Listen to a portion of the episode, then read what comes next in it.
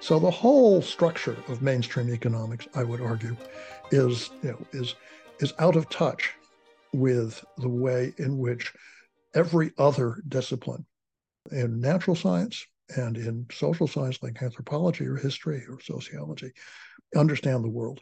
And that, that shows up in the structure of our universities.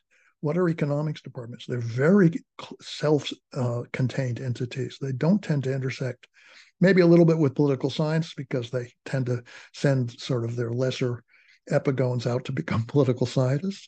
But, they have very little contact with natural science, with physics, with biology, very little with other sciences, which are essentially evolutionary in nature.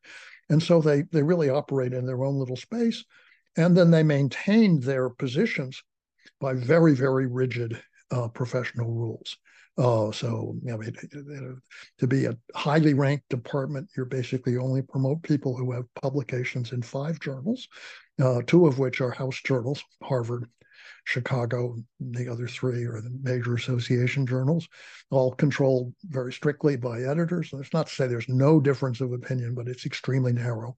And everybody who wants to be, have a career has to be somehow fitted in to those paradigms. And if they aren't, they'll get screened out.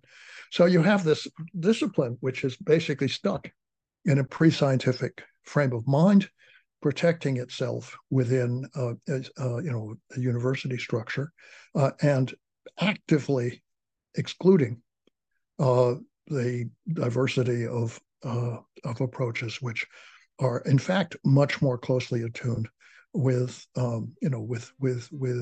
modern scientific tradition. This is the problem of mainstream economics, it seems to me.